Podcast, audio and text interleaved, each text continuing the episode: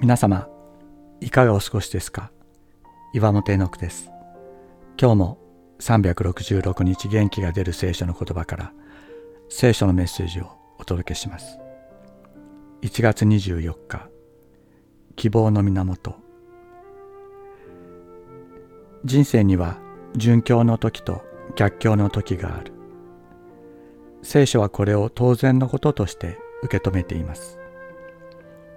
神がいるのなら殉教の時だけにしてくれたらよいのにと思います。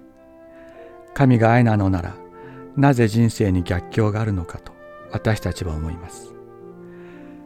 殉教の時は神の愛を感じやすく逆境の時は神から見放されたと感じやすいからです。聖書は殉教は喜びの時逆境は反省の時だと教えています。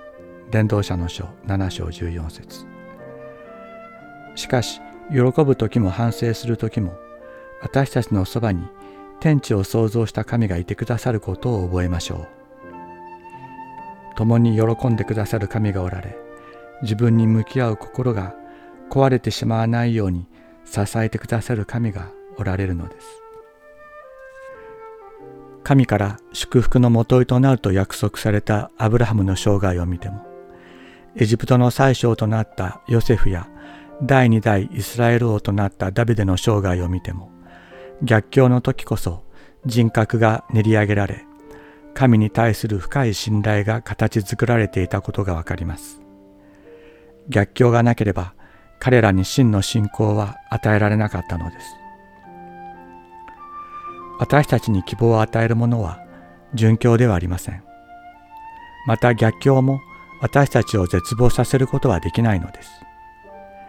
神が共にいてくださることが私たちの希望であり、神との関係が失われていることが絶望だからです。逆境の中にあるあなたを神は見捨てていません。今こそあなたとの間に深い信頼関係を築きたいと願っておられるのです。あなたのそばであなたの内側からあなたを支えてくださる神様がいます。逆境の中でこそ私たちは神様と深く結びつくことができる。神様は不思議な方です。たとえ死の影の谷を歩くとしても私は災いを恐れません。あなたが私と共におられますから。詩編23編4節